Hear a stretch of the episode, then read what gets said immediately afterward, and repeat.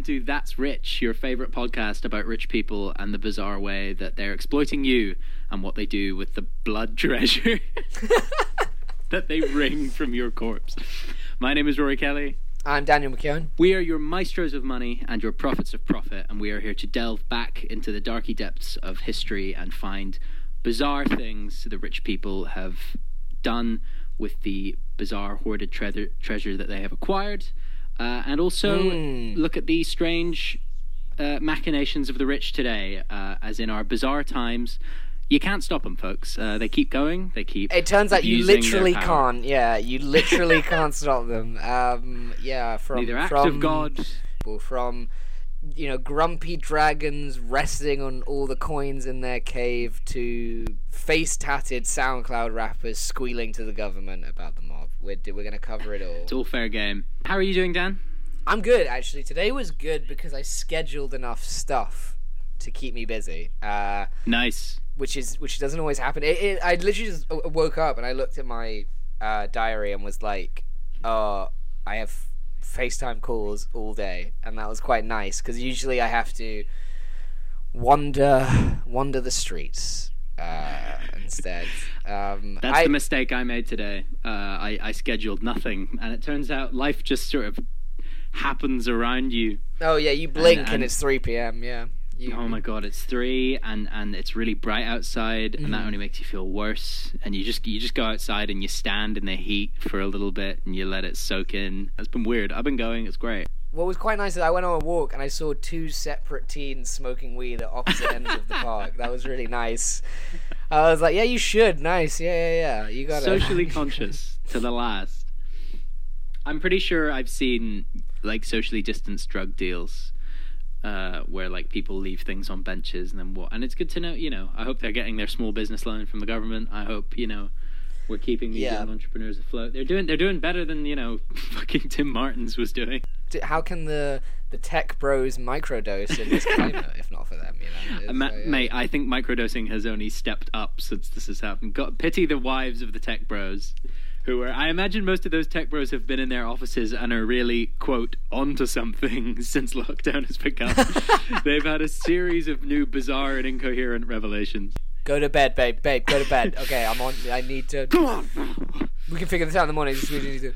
Um, if you haven't listened to the show before, uh, we're going to start. We, we have a bit of a structure going. So we have. We're first going to talk about As minor with our royalties. lives, we have a bit of a Uh, structure going. Uh, we're going to talk about minor royalties, so that's kind of the everyday news. And then one of us, Rory, this week has prepared a long form, uh, rich icon of history, or today to, to unravel. And then we rank them on our Wonka scale. Uh, we believe that Willy Wonka is the number one crazy rich person that every rich person should try and aspire to be. Um, and we rank them on the good to evil ratio on that. Uh, Correct. Thing. So let's get into minor royalties. Uh, so that's just the. These are things that aren't big enough to be a real story, basically. like, this is on it on a whole. This is these are the the vertical video sketches of Twitter to to the 19 minute YouTube. Folks, video. this is the Uh, drafts is- folder. Welcome, welcome uh, to to. this is firmly the You want me just to delete this? No. This Uh, is the chaff, okay? The wheat comes later. But we are the chaff. Um, the big one, the big one this week in rich people discourse, uh, is of course everyone's favorite modern day Phineas Fogg, Richard Branson, is um, lamenting the fact that he he doesn't have enough money and is begging the government to pay him out to to bail out uh, Virgin Airlines, despite the fact he's also just said to all his employees, "Hey, just fuck off for six weeks." Uh, Oh, Richard. Richard. I feel for Richard. I feel for that barefooted psycho who is who is hippied about while gutting fucking moved to the Virgin Islands because he quote just really liked it there. you know what I liked about it? The tax haven nature of it actually was something that really stood out to me. Um, he he genuinely was like it the the narrative of it, and he must hear it. I do wonder if he hears it of him going like, "I might have to sell an island to cover this." It is, yeah, mate. It is perfect. Yeah, yeah, you will. Put it on the market now. Um, What? I don't even know what real estate market that is. That's not. That just, like, just I imagine just sticking up a two let sign and letting you know whatever pirates come in and take it. Like, I would like that. It's really perfect because like people have written about this. R- Richard Branson, Richard Branson's whole thing was to develop this persona of the the rock star CEO, right? So he like, you know, he does the Mick Jagger voice and he wears his hair long. Uh-huh. And and he you know attends board meetings in open toed shoes or whatever, and it's like hell yeah, you know he really he really he really uh, paved the way for uh, modern day shitheads. Um, and now he's like our deadbeat billionaire who's like, oh come on, like I gotta, you know, I gotta. The the podcast is gonna take off. I just, uh, no, I don't want to sell an island. No, I, well, you know, come on. Motherfucker hasn't paid. Ta- oh my god! Yeah. Sorry, I get too angry. I no, can't even- please. That's the whole point. It's just telling. It was so weird. I remember him. My memory of him in in the public eye was always like Branson's gonna ride a hot air balloon, and then it would inevitably crash, and be like, "Yeah, I, I decided not to do that anymore, and I'm just gonna take it easy." Um, yeah, exactly. It was always stunts like that, and it would be like, you know, exactly like I'm gonna jet ski. You know, I'm gonna I'm gonna, I'm gonna jump the gap between my work island and my play island, and we'd all just gather around and hope he crashed. And he never did. He never. Sadly, we never found a Branson corpse. Um, that's how he wants to go. He wants to be Lawrence of Arabia. He wanted to die doing some cool, like action man shit, and it never happened. And now he's stuck Yeah. picking up the pieces of, of of I don't know having the bare modicum of emotional intelligence when running a business. Like the bare like the bare minimum you need to maybe pay your staff when they are furloughed in unprecedented times. Like that's maybe what you should do. That's the that's the point. Is that Richard Richard Branson has always been a total parasite, right? Like the the whole Virgin model is you just buy up companies and you slap Virgin on them, which is why they've had their hands in so many different pies over the years, um, and then just hop chip. The the man doesn't know anything about anything apart from white, writing various memoirs that have the word virgin in. I don't know if you've seen these. This is his. This is his one funny joke. Is like a virgin. His current one out now is called "Finding My Virginity," which I feel like He's the stretching joke's that. kind of on him. Yeah, like come on, man. No, but that that's the whole thing. That's the whole thing. Is just the funny word for the person who hasn't had sex. What if that was an airline? What if that was a sh- what if that was a shop? What if that was a record company? I mean, it's it, the man has no fucking skills to speak of whatsoever. I, th- I think uh, the I think maybe this is grandiose to say. I think our generation was one of the first to to not need fuckability to define yourself, and I think hmm. previously the idea of not fucking was so scary and, and, and impossible. Like you had to that for him to say, "What if we just said virgin and we owned it?" was blew people's minds, and it was like insane. Same with the Beatles, that whole era. Like that was like, what was just like Absolutely. Yeah, or Morrissey was like celibate, and that apparently drove people insane. That's like you know, like made him made them want him more. Yeah, it's like, but again, like it, it's it's just unbearably cringe because it's like, it's like my favorite uh, Onion uh, headline, which is. Uh, Weird kid coming out of his shell, giving bully a lot more to work with. Like he's the he's the kid who says, oh, "Actually, I'm a virgin and it's cool," and we all laugh harder. Like it doesn't work. Like you can't Jedi mind trick your way into this, Branson. We Yeah. hate you. We Yeah. will always, Um, always hate you.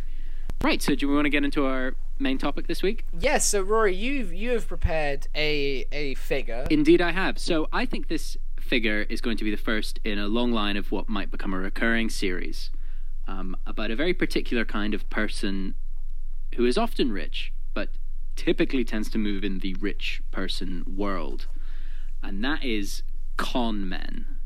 So, we're going to be talking about a man named Victor Lustig, who's a prominent con man uh, from the 20th century. Um, have you heard of Victor Lustig? I have no, I've never, Okay. never. Would you be at all curious if I told you uh, that his moniker these days typically tends to be the man who sold the Eiffel Tower? Oh, I didn't know somebody did that. well, that uh, amazing reaction of shock and awe is what we're going for today. Um, so that was literally like a child's brain. That was literally like, I- you can buy a bird. Uh, That was that sold was that it without level. owning it. I'll Uh, clarify. This guy is not, you know, like the king of France, and so he doesn't. I mean, do there's no. How did he sell it without owning it? Like a kid, That's like the, the guy came out like, oh hey, you idiot. could you hold? Could you hold? Could you hold my Eiffel Tower for two seconds? Here? I'm Could you just? I gotta real quick." run. Sure. Oh yeah, you can trust old Victor. right. So, Victor Lustig uh, is a man who has the kind of life that is desperate for biography, but also makes proper biographing nearly impossible. Right. Um, his his life has become totally the stuff of folk legend and is mixed with fiction. You know, beyond belief. Um, and is picked over endlessly by like true crime obsessives and has really helped shape our kind of archetype of the con man. Um, the thing about Lustig is that he did such a good job reinventing himself that it's almost impossible to know what's fake and what isn't. Uh, he had dozens of aliases, dozens of fake passports, uh, and he had many, many fake names. Lustig had so many aliases, and this will either be the episode artwork or we'll put a link to it. But I've just sent Dan uh, Lustig's uh, arrest form, um, and you'll see at the top there that massive paragraph uh, that you know is is more text than I uh, gather when preparing scripts for these episodes. That's just all of his Wow. aliases. So including things like Bert Lutzig, Vilster Lustig, Bert Lausting, Robert Lamar, George Shobo, George Shobel, uh, and many others, including his actually legendary nickname, the Scarred, which is a reference to a scar he had on his uh, left cheek that uh, was. I, I have to say he's very he's very keen on the whole repurposing content idea. He clearly a lot of his aliases seem to follow the same mentality I have when playing Bananagrams of trying to figure out words of like Lasig, Lazag, uh, Lastig. Is that anything? Um, this is going to be a recurring thing, okay, in in these stories, and I think this is what uh, what people love about comment stories is that. And I've said this before about the past. The bar is so low, right? if you were Yeah. just like, "Hello, my name is," and change a single letter in your name, people are like, "Who the fuck is this guy?" We have no possible. But this is true, right? So we don't have a birth date uh, for Lustig. He went by Count Lustig as well, which which people generally refer to him even even Baller. even uh, exactly like you know just call yourself a count. He claimed to be descended from royalty, um, from European royalty. Uh, when he was eventually put in prison, uh, he was sentenced under the name Robert V. Miller. But as far as I can tell, there's no evidence that this was his real name either. Uh, and Okay. after his death, uh, the historian Thomas Andel went to Europe to try and track down Lustig's family, uh, his real name, any clues about his young life, and he concluded that there wasn't any evidence that he'd ever been born. So, I mean, we know he existed Wow, because we have plenty of exactly. I would like to scr- I would like to delete that many of my tweets. Lustig's uncancelable. no one knows what he was posting when he was in his teens. Like he, that's that's also something that's something insane about the past is, is there was if you were smart, if you knew how records worked, Yeah, basically, exactly. you could just disappear. you can just exactly. There's no there's no geotagging. Uh, there's no you know. Uh, yeah, there's no Snapchat record from when you're that age. Like he he could he could just disappear. Um, a U.S. Secret Hmm. Service agent once referred to ha- him as as elusive as a puff of cigarette smoke, um, which is in the past. That's always Fucking yeah, good luck on the novel, Jesus, dude. You, you fucking yeah, you failed failed playwright. Huh? You want to fucking Everyone in the past talks like this, okay?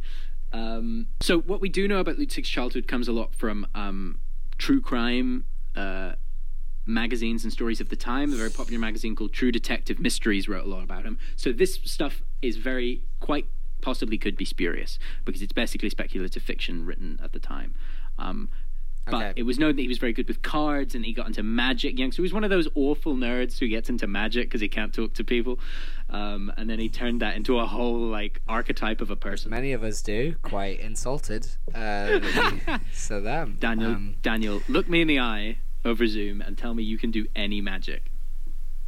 I can't even shuffle cards. So me and my mum actually that's genuine. My, me and mum have played uh, gin rummy uh, a few nights of the week, uh, and she's been trying to teach me how to shuffle. And I can't My wrists are too weak and loose. I'm trying to.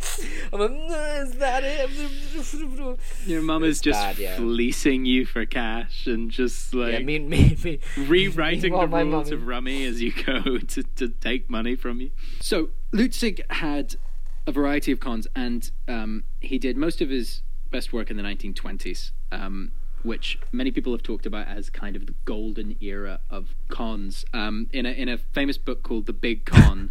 Uh, which looks at the theory of con. I knew you were gonna laugh. Shut up. Big con. The Big Con, um, which is a classic and uh, Is lots of little cons. stacked on top of each other. Sorry, go on. the big con is there is In a no trench coat. con. It's just lots of little cons. Big Con's golden age is usually agreed to have run from the turn of the century to the Depression, with its peak occurring roughly between 1914 and 1923. Uh, and it was a period of unprecedented prosperity for the American upper middle class. Provincial dentists and wholesale grocers, whose father had been blacksmiths or coopers, were making fortunes apparently without effort in a stock market that appeared to have permanently defeated the laws of gravity.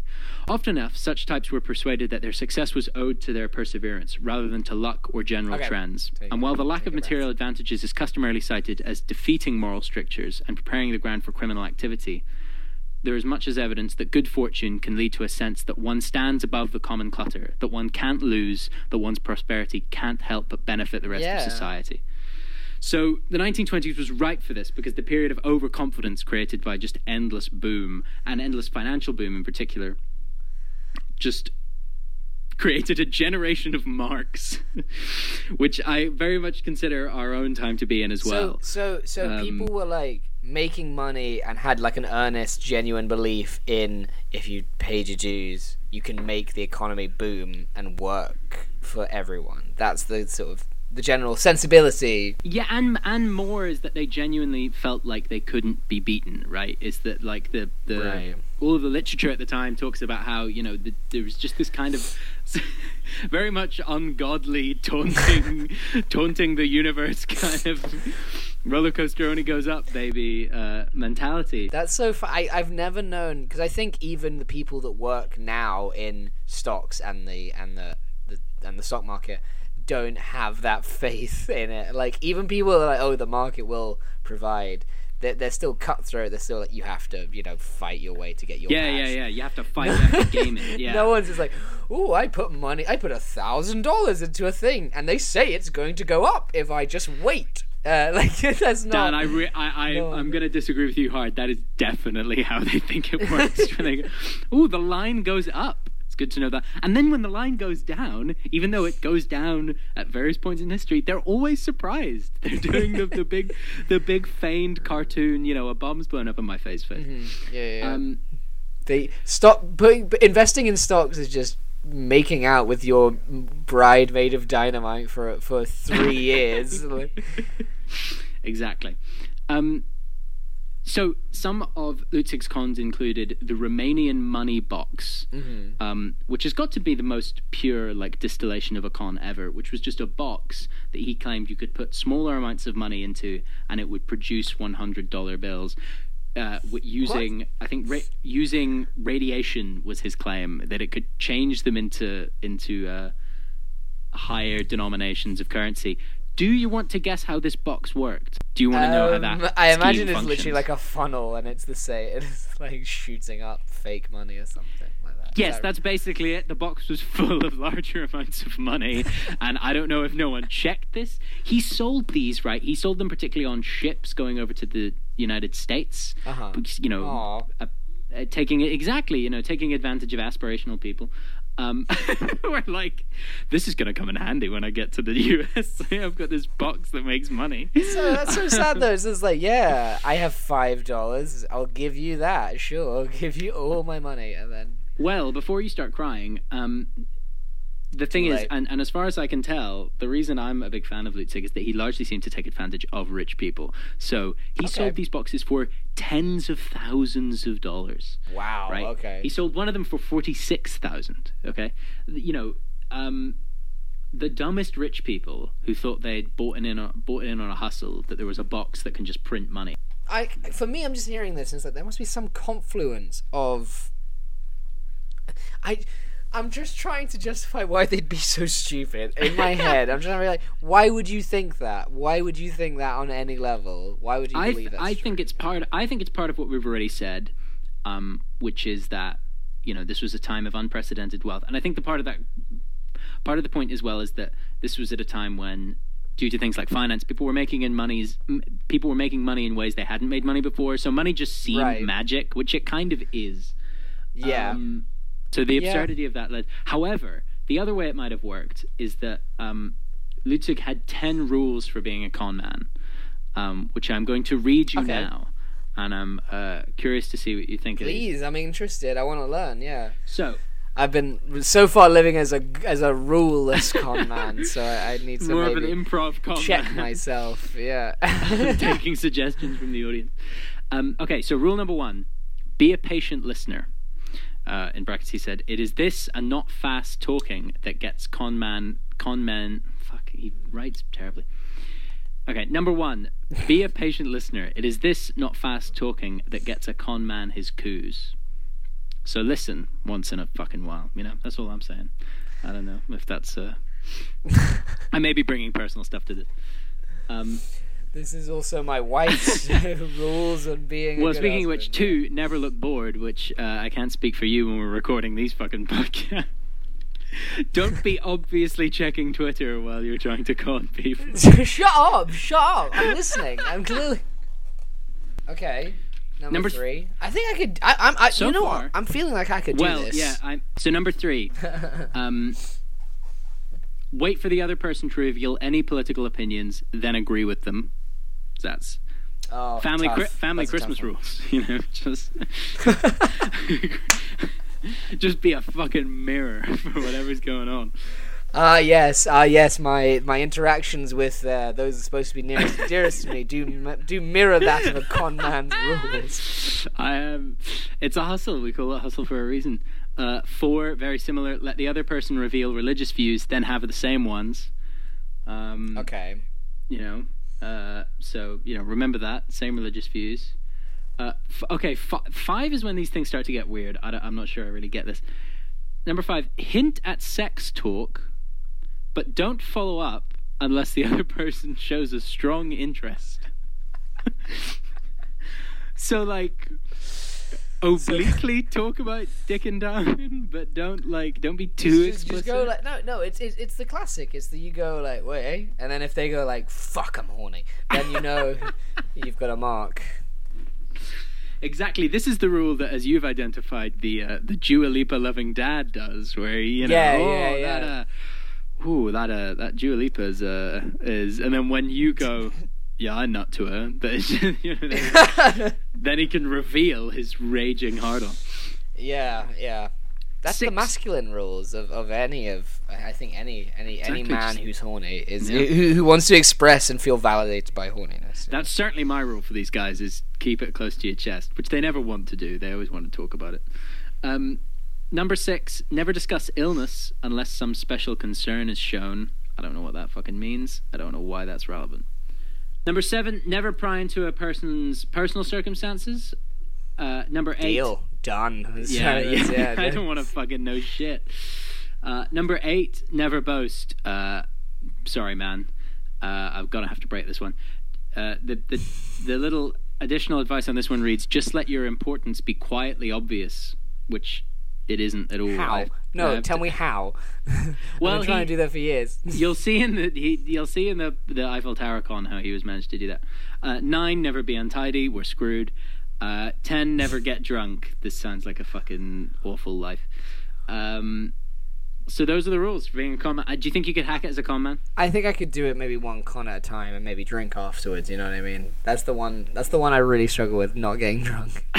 Because I get so caught I up in it. I so c- get, I get so caught up in my like I'm fucking screwing this guy. I'm doing great, and then B just like drinking more and be like, yeah, I'm fucking yeah. Why don't you just buy the Eiffel Tower? I don't know, man. Just fucking do it. Like, um, it'd be so good to have. I'm, I'm getting this sucker. You're rubbing your hands. I'm getting this sucker so good. Or just while, throw, Daniel, throwing while throwing up on myself like. "Bruh."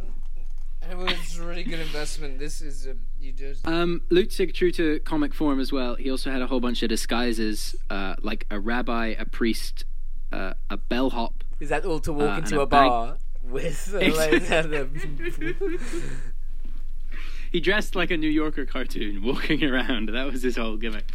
Um, the million dollar question, or rather the seventy thousand dollar question: How did my man sell the Eiffel Tower? So, the most important thing to remember about the Eiffel Tower is that it's complete and utter shit, and everyone hates it. Um, the Eiffel Tower goes up in 1889 as like a big celebration of the of the turn of the century, uh, and it's fucking garbage. Everybody hates it. It's always in disrepair. It's really badly looked after. And so there were loads of articles in the paper at the time saying this big pointy souvenir Okay. in the middle of our city fucking sucks. It's it's really, they apart. hated it. People didn't like. Yeah, they.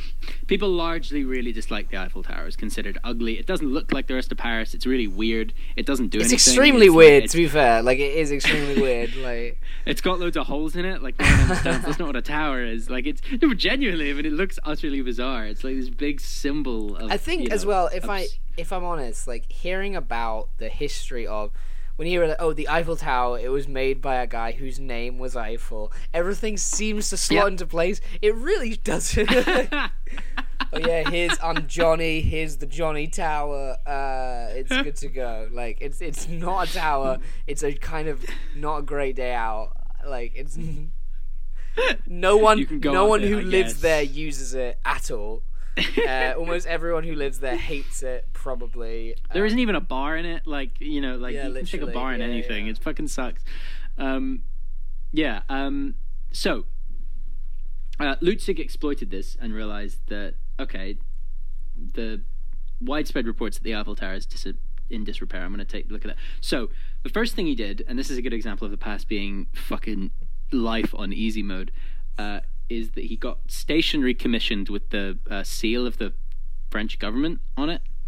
Um, so he he paid a guy to write French government on his paper, and that was enough. Um, That's like how paper money was a whole thing as well. You know what I mean? Like it's like people people are like, have you got your? Exa- have you got, yeah. can, it's like, is this gonna mean I can live? Yes. it's like it would literally be. You'd have to wait a week, but sure, it'll arrive, and then yeah. Yeah, yeah. This says five puns on it. It's fine. Fucking fine. So he got this commissioned, and then he wrote to five of the biggest scrap metal dealers in France, and he invited them uh, to a room he rented at one of the most prestigious hotels in France. Okay. Um, and there he had a meeting uh, where he insisted it was with great discretion, but because of engineering faults and costly repairs, uh, and also he said political problems I cannot discuss, uh, the tearing down of the Eiffel Tower has become mandatory. Um, and so he insisted on telling everyone it was very, very hush hush, but he's flogging the Eiffel Tower. This guy has no link, right? God, that's so no good. I love every part of this. own. Like, Listen, that's the classic. That's the classic con man thing as well. As in, just don't. Hey, don't tell anybody I told Mm. you. But that we're, we're te- but, but but that big ugly thing, they're tearing it down. Was it playing off of that public further as well? Do you think was that was there was Absolutely, that yeah. The gen, it? the, just the general impression that the thing was in. Di- apparently, it was in disrepair. There were reports saying it's it's falling apart and it's going to cost a lot to fix it up. Uh, uh, the other side of that is What? like, why is like, hey, that thing they're tearing down, they're, that thing everyone hates, they're gonna tear it down, and then some rich guy is like, I have a million pounds, I will give you right now. Give it, give it, give it to me. I want it. I want it. I want. It. Well, that's the thing as well, is that and you know is that these these people seem to take advantage, yeah, of people's greed and of people's own corruption. So you'll see that, but exactly as you say, they you know they make you complicit in in something that's super sketch and off the books as well. So he organized tours of it, um, but uh, according to uh, reports, um, he already had his mark uh, settled on. okay, Give me one second. I'm I'm imagining it's like a guy licking a lollipop and wearing like, you know, that is exactly how I've been picturing. yeah. Hello. I Um, am, I am, We're towing it down. Like he's he speaks in a am- ooh voice and everything. Like, I am Johnny Millionaire Junior. uh, my dad had lots of money, and I am very dumb. yeah. Oh, bless. Um, bless the dumb God millionaire children. Um, so his mark was a man named André Poisson. I hope I'm pronouncing that right, uh, which I believe means fish. Um, and the way he actually executed the con was brilliant because instead of actually selling him the Eiffel Tower, because presumably at some point you have to transfer the money to the people who actually own Uh-huh. the Eiffel Tower. Yeah. It doesn't happen in like a cash payment, in Yeah, a yeah, big like bag of money uh, with a franc sign written on it. Um, instead, what he did was he asked for a bribe to say, "Look, if you kind of uh, uh, uh, you let Oh, me in on this, I'll get you the deal." Oh, that's good. Um, oh, so that's he good. Sorry, I, Isn't that isn't that a move? Isn't that a move? Well, it worked so well. So he got he ended up getting seventy thousand dollars um, for a building that he does not own and is not for sale um, from Andrea Presson, and and he and he immediately fled back to Austria. He spent he spent the whole time looking in the papers, waiting to see when the news would break. Okay. Um, so he he got the money and ran to Austria. he got the money and he ran back to Austria. He's in Austria. He's living it up large. He's having a great time. Um, I, I love believe that. at this point, I may be getting a wire across here, but I believe at this point, because he has so much money, everyone's going, "Where do you get your money?" And then he sells more of these fucking boxes on the side. Like, you know, like this is where. Um, this was in 1925, by the way. I should have said that at the start. Mm-hmm. Um, I'm the magic So box man. I'm not shady. I didn't rob a guy. So he's waiting for the story to break. Crime of the century: a man has sold the Eiffel Tower to to its, to some rich kid, um, and it never does. It doesn't come in the papers because, as he rightly suspected, Poisson was too embarrassed uh, and too uh, and and was implicated in in trying to bribe a government official, even though he wasn't a government official. So he didn't tell anyone. He he did he didn't go to the authorities. He didn't mention it. he just Oh my I guess he just wrote off like seventy thousand worth of. Uh, Continental breakfasts on business trips in his expense book, and he never thought about it again. That's definitely Um, a moment when that sinks in. That classic Mark moment, just like, fuck, fuck. he definitely screamed Banging into your a pillow, against and it was like, yeah, it's fine. Just like- it's just- Can you imagine? Oh, can you, man. Dan? Can you ima- actually imagine? You think you've got the deal of the century? I've got. Oh boy, my numbers come up. I got Yeah, the yeah, Eiffel yeah. Tower. I'm gonna rename it the Eiffel Me. Um, and you fucking, and then you realize that you've been fucking swindled. Yeah, Um, and you can't tell anyone because so- of status. And so, because of that, and this is where I've slightly lied about um, uh, what his common moniker is. He is not just known as the man who sold the Eiffel Tower.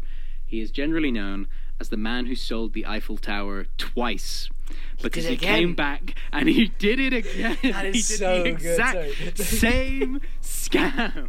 Yes, yes. I'm sorry. I love. Wait, can I ask? Is it because? Is it the state of?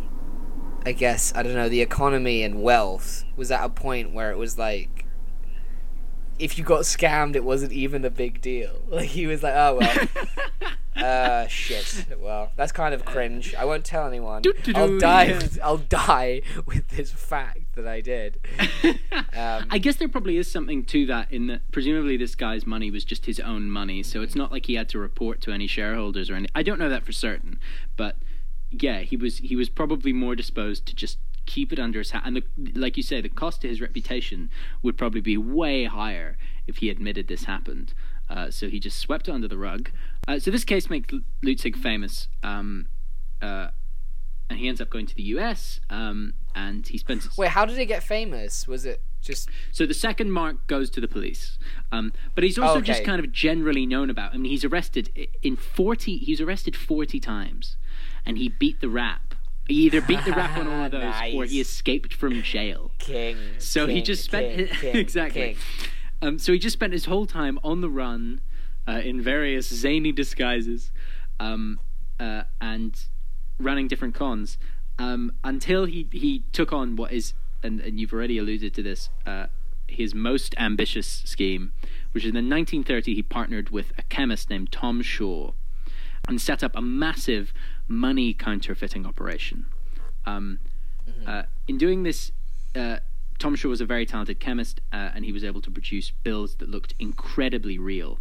Um, and in doing so, that they they ended up uh, distributing enough fake money. What year was this? A hundred thousand dollars per month. Uh, I should say by now, this was in 1930. Um, Right, Bills okay. were so good that couriers didn't even know. The couriers carrying it didn't even know it was fake money. I mean, the scheme was so tightly run. Um, and he arguably probably overreached Wow. by attempting to fit counterfeit hundred dollar bills, which peop you don't normally do because Mm-hmm. Yeah, yeah, they're yeah. scrutinized heavily by the bank. they you know check when you're those, counterfeiting money, you don't do the hundreds.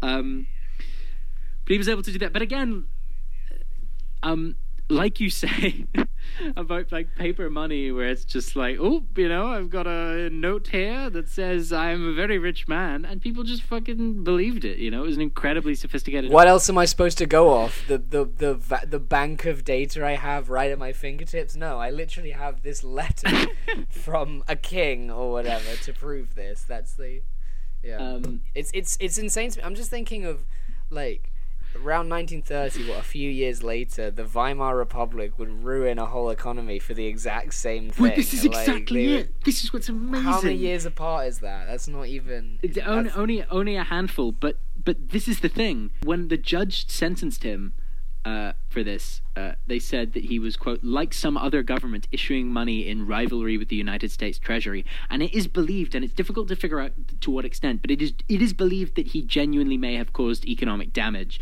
by circulating so Really? much fake currency. Yeah, this was a really serious crime that people were really freaked about because it was so off. believable. quit it, quit it! Like he was like really Can you just fucking with the game. for two fucking seconds? Like, can you just not print money for like two fucking seconds? But that's what I love about it because on the one hand you've got this guy like who starts with a box that says ah I can print money and you know and just just this stupid and sells the Eiffel Tower stupid zany schemes and at the end Yeah. he's exposing like the fragility of the of the United States fiat Literally, currency. well, when he started doing his bit, he was like, "Oh yeah, I have this bit. I have this fake thing that scams people where it makes more money." And then people were like, "Oh yeah, we can do that." That's surely how that that jump between "Oh yeah, just printing more money" somehow is a problem. It certainly seems like in classic style, uh, his his error was hubris because he, he printed too much money. He printed hundred dollar bills, which was stupid, um, and also um, he ended up having an affair with Tom Shaw's mistress. Oh, Yeah, uh, don't and do in that. a- and in uh, his personal life is very interesting. There's some reports that he may have had like a whole secret family that he raised, uh, but but no one's exactly I'm not. sure. I would not be surprised, frankly. I Absolutely, mean, I, I, yeah. the life. i I think if you're a con artist, your the your whole like, your whole sense of what life is is slippery, uh, and and uh, yeah. So. Exactly. When I when I sign in uh, with a fake email address to public Wi-Fi, I suddenly feel like a divided self. So I don't know how like I don't know how I- I- men live like this. So uh, the woman that he was very prominently having uh, an affair with. Hang on, hang on. Let me get this. Sex, sex, sex. I love sex. don't don't cut it. Cut that. I don't. I don't love sex. I don't want it out there that I love sex because I hate it. They can't. They can't know. That's my Nixon. Nixon's tapes are him saying things like, "I just love fucking Henry. Get in here. I'm dying about fucking." You seen this, Henry? It's called a Playboy. They've just got. He's found. They go under a bridge and they found a Playboy. That's what they were looking for in the Watergate Hotel. That's what he sent those burglars in to get. There's a stack of nudie mags.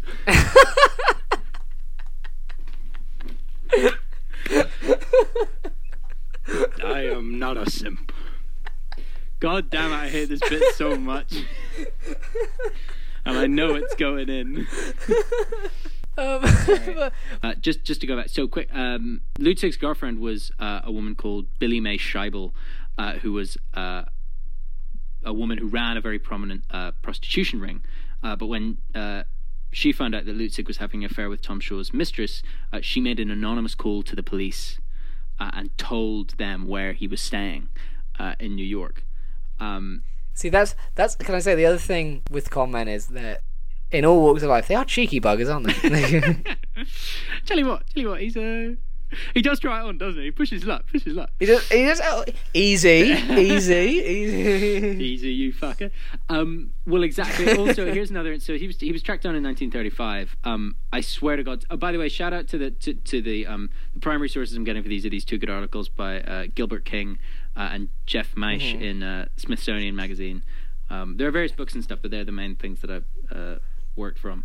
Um, but uh, Gilbert King actually says that um, uh, when when uh, when Lustig was brought in, he'd been being tailed by the police, who were. who were who had been thrown off for the first few weeks by his fake mustache. Oh come on, come on! I swear to. God, I swear to God, they've been tailing him, and then they lost him because he downed a fake mustache. I just, I fucking love the past. Um, No, that's that is truly because that is that is proper. Uh, you know, old coppers being like the old the, the old Exact- not knowing no where's gone.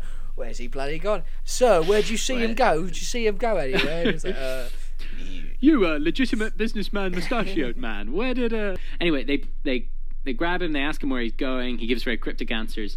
Uh, but they find a key on him that he eventually leads them to this uh, locker, which was full of fifty-one thousand counterfeit bills. wow. Um, Oh, so he's that's nothing. That means these. nothing. It's just a lot of This this is is- a lot of This is trash. chump change. yeah, yeah, yeah. That's tr- I Um, wonder if the policeman was like, "We're gonna make a killing," and he's like, "No, it's fake." Jesus. um, so uh, he's arrested, um, and in in true fucking form, um, uh, he's put into what is described as an inescapable uh, federal detention center in Manhattan, which he promptly escapes from um, in an unprecedented form. Um, uh, he sold the bars of his cage. He he abseiled down the wall with bed sheets tied together. Yes, uh, when quite. when very in again once more the recurring theme. People in the past were dumber than us. When he was when he was when Oh he was scaling down the walls. Um, and people saw him and thought that looks a bit weird. Uh, he took out a handkerchief and wiped the windows and pretended to be a window cleaner. No, shut up. He did. No. I swear to God. And people went. Oh, Was yeah, he also dressed as. Spider Man for the kids? Was that the other thing? Insane. He's one of those dad. Do you remember those dads who used to like those divorced dads who used to dress like Batman and break Uh, into Buckingham Palace? uh, like uh, Dads for Heroes or, or something. dads. for heroes No, it's not called heroes Dads or- for Heroes. It's what is it? It's, It's something like it's that. um. Who cares? It might as well be called Dad's Army. It's literally like Dad's plural army. Um, also in metal ass uh, style. Fathers he for left a quote Justice. On his that's what it's Fathers for called. Justice. Sorry, yeah. okay, Lustig, the original uh, father for the original divorced guy, Laurence Fox could never. Um, he he broke out of a of a federal detention center in Manhattan. Um, he also then Buck uh, wild. when he left. When he left, he left a quote from Victor Hugo's Les Mis, uh, written on his uh, on his pillow. I'm not going to read the whole thing because it doesn't matter that much, but it's it's just about Jean Valjean breaking out. But he wrote it by hand, possibly from memory, and left it on his pillow before he broke That's away. kind of cringe. So- Sorry, that's like kind of. sorry, that's like that's like completing a. No, sorry. Federal That's like- center next time. Sorry, that's like that's like pulling off the biggest cr- heist of the century and leaving a note that just says "I am Iron Man, Iron Man." And it's like it's just oh great, yeah, we all read books, dude. No, yeah, we all read. no, yeah. no. Yes, no, it is. No. How's I'm not? not accepting How is it not? that Victor Hugo and the first Iron Man film directed by Jon Favreau are the same source. Are they That not is- both that is- stories? It is true that they are both stories and they are both fiction. You know what? I take it back. no You're right. You're definitely right. He was actually quoting the Les Mis the Tom Ford musical, so he is in fact cringe. I Actually, I just- actually, I didn't. I guess. I guess. Sorry, yeah, go yeah, on. yeah. I'm. I have no truck with it really, but like if I was like breaking out, I would like to think I would leave a more personal note than like, oh yeah, there's nothing. I can't relate my personal experience to breaking out of a prison. I have to reference a book I read one time. Like that's like. Dan, for many for many reasons, it is relevant because it was about a man escaping from. That's what the book's He didn't steal also a loaf many- of bread. He sold the Eiffel Tower as a scam. Yeah, that's actually. You're I will give you just a snippet. The quote. The end of the quote is, "Law was not made by God, and man can be wrong." So he's like pulling like laws are unjust, and it's like not the laws against selling the Eiffel Yeah, yeah, Tower. yeah. man. Those, those you are, fair. You are pushing it. You are pushing it, sir. um, you you think it's cringe, um, which for that's one of okay. Well, that's one of many reasons I'm glad you're not a hard-boiled detective because you oh, leaving a rose at the scene of the crime, man. I don't know. That's pretty gay. That's, I don't know. I'm not down. Just steal the jewelry and move on. Like You don't, already won. Don't be sh- Why don't be so just go showy. home, live well enough alone? Yeah, you, you- you have the jewels. Isn't that enough? Um, lo- kind of long story short, he gets rumbled. He, but he breaks out of jail, but he gets rumbled again, and then he gets sent to Alcatraz. Oh Ooh. shit, the big one, the big boy. He's prisoner number 300 at Alcatraz. Um, he gets sent there. Uh, he's heavily strip searched. Okay. Uh, uh, he for for watch springs and for razor blades and all sorts. He's hosed down with freezing cold water to make sure they they're taking no fucking chances. Um, and then he was paraded through the building. It was really In case, demeaning. in case an Eiffel Tower falls out. the keys to the Eiffel Tower. uh, and and that's where he spends the rest of his life. Um, he while he's there? There, he makes yeah he makes man. um while he's there he makes two two thousand medical requests and fulfills five hundred and seven prescriptions. And people think this is part of some sort of a con or a hustle. But it turns out it probably wasn't, and he dies of pneumonia in 1947. Um, Well, that's the boy who And cries his- wolf, you know. so you can't write out fake checks your whole life and then think, I'm not enjoying your hatred for for Lustig in the chat right now. I feel bad that he died in prison. You always want a scammer to, to, to sail off into the sunset. Absolutely, yeah, and and um, very bizarrely, his his surviving relatives kept his death secret until 1949. Out of shame? Um, as as I, I'm not exactly sure. I'd it's not really fucking tell clear. everybody. Uh, maybe, I maybe. tell, I tell everybody. Ladies and gentlemen, we got him. no, they got him. Um, but he, uh, they got him. I think that maybe that was it. I have no idea. I'm speculating. Mm. Maybe that was the reason um, that it was a shame. Um, on his, uh, sorry, the source here is unclear. It was either his obituary or his Okay. uh, arrest card. Um, uh, the person wrote apprentice salesman uh, as his profession. Um, Joke. Because because what's I what, guess like liar and thief kind of is. spinner of untruths Yeah. uh, was not was not uh, fitting. Yeah, exactly. Um, What a king! But I even- really support it. I love absolute scams. King. I'm I'm a huge I'm a huge uh, Lustig stan. Um, he became a millionaire doing this, um, uh, and he ran many things. There's more I didn't cover. Um, he lived a truly insane life. I love it. What a man. What was his name again? Say it again. Victor. We don't know. Oh. Victor Lustig, but I couldn't take the opportunity not to tell you we don't know his name. He he went by prisoner 300. That may as well have been his name. Everything fucking else was Robert Miller and and all these other who fucking knows. we have no. I, clue. I, I, I do love Man's that. a ghost. What a what a king. What a legend. Thank you so much for bringing this to my attention. I really I, I hadn't known him at all. I hadn't known anything about that. And, and Oh, I'm glad. I'm glad. Um, I it's so yeah, hard. he's I- he's a wonderful character. Do you where do you think he falls on the Wonka scale? Right. Well, I have a controversial Wonka scale rating. One thing I did leave out, and this is only mentioned in one source I read, so I, I will you know, say. Rory, you're not supposed to bring together sources in your conclusion. Just saying, that's quite. well, all I'm uh, saying is that he may have been involved in some murders, but no one's sure, and so I'm just I'm just leaving that out. So leaving out the murders, I'm gonna give my my hardest core Wonka scale. Um, I think that barring possible murder involvement, everything this guy did was fucking awesome. And I don't care about. I think he's too cool. I think he's too cool for the, the limits of the Wonka scale. The only similarity to Wonka, I would say, is the cringe factor that only pops up a little bit. They're certainly both a little cringe. They both wear their heart on their sleeve. I'm I'm giving him a I'm giving him a one for the atrocity thing. I don't think he did fucking anything wrong. He took money I'd go. from I'd, I'd go with you there. who wanted a box. Yeah. and I'm giving him like a nine for for for uh For fucking sick moves, dude. I, I think he owns. I think. I think if you want to fucking tank the currency of the United States just so you can like buy. I mean, one of the things it mentions here is that his the main his main expenditure appears to be gambling. I mean, like he like I don't Oh, know what he needed the money for. Um, Bla- uh, so. I I think I think he's a king, and I think if you want to hustle the rich, uh, yeah, I think it's hard to. I, I, I'm I'm going to use the the fact that it's incredibly hard to trace entire eco- economic ruin to one gentleman. so um, I will go with you on that. I'll say a one, and I'll say um, I. It's so hard for me because I think people who If pull off cringe. scams are just so cool. this is turning into a As simp. you should. This is turning into a simp cast for, for Victor, but um, I think it's genuine. So I, I'd go with you on a nine. Yeah, I'd agree. I think your your Yeah. rating is solid. Um, There- I was just gonna say, if we do more con people, as I'm sure we will, um, there's We're gonna have to many, many stories. Yeah.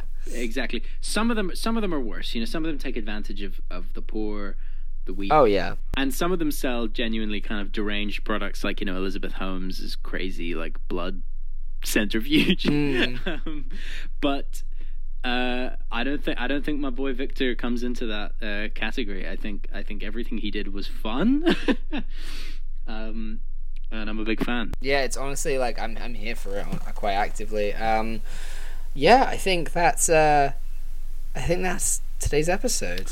I think that's it. I think we're done. Um, I mean, if you, stuff? Yeah, um, if you wanna, so uh, we're we're fortnightly this podcast. If you if you want to follow everything we're up to, we're at That's Rich Podcast on Instagram. We're on That's Rich on on Facebook. We have a Facebook page with uh, content and, and new uploads and stuff, and we also have uh, Rich underscore Podcast on Twitter if that's uh, your preferred thing. Um, there's nothing really to plug. It's just uh, it's it, um, time has stopped. Uh, Yeah, I have a plug. Little slept on thing.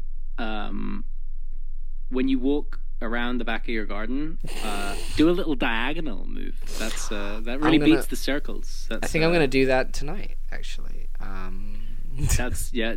Please do, and think of me when you do. to say thanks for listening. We really do appreciate it. Thank you to Josh Wrighton for writing our theme tune. Um, Beautiful, lovely you theme can, tune. You can find him on Josh Wrighton Music on, on Facebook and on, on Instagram. He he he is makes super cool music, super great pop, and and uh, he is the sweetest, loveliest guy in the world, and has his own podcast as well. So check that out. Thank you so much for listening, uh, for choosing us as your entertainment in these uh, these bizarre times. Um, stay safe. Um, anything else to add? Nothing else to add, man. Keep scamming. Um, Keep scamming. Keep the hustle. On behalf of Victor, um, rich people are insane and crazy. Keep keep the Uh, hustle to going. parody, don't actually scam. We could get. Tra- Yeah. I- I mean, don't actually scam. you know. Yeah, yeah. Um, and genuinely, we, we really appreciate you listening and tuning in again uh, in a couple of weeks' time, where I'll be bringing a, a insane rich person story. And I'm very excited for it. meantime, uh, catch you later. Stay safe, stay clean. Bye. Catch you later. Bye bye.